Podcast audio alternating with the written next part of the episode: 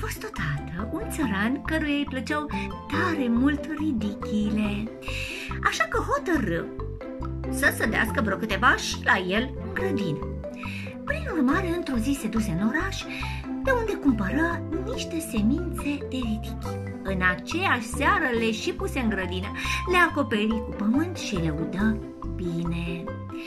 După câteva zile, când țăranul merse în grădină să vadă dacă semințele se prinseseră, mică-i fumierarea să vadă mult ieșită din pământ, o ridiche cât toate zilele. Trase din răsputeri de frunzele ei, dar nici gând s-o poată urni din loc. Așa că își chemă nevasta care tocmai mânca. "Dă-mi o mână de ajutor, femeie, ca să scot ridichea asta din pământ." Nevasta lăsă bunătate de îmbucături și veni într-un suflet să-l ajute. Smuciră ei amândoi, dar ridichea nu ieșea și pace.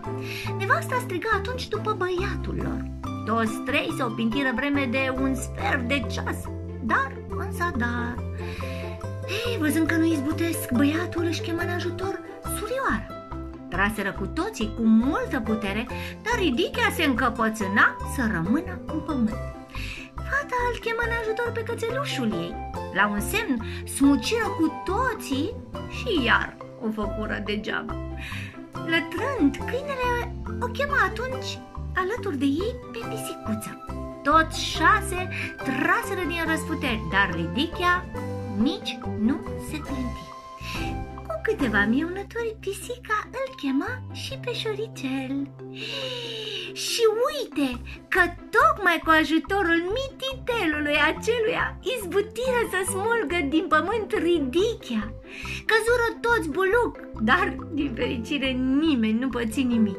Iar drept răsplată pentru truda lor, fiecare căpătă câte o porție zdravănă din supa de ridichi gătită de nevasta țăranului.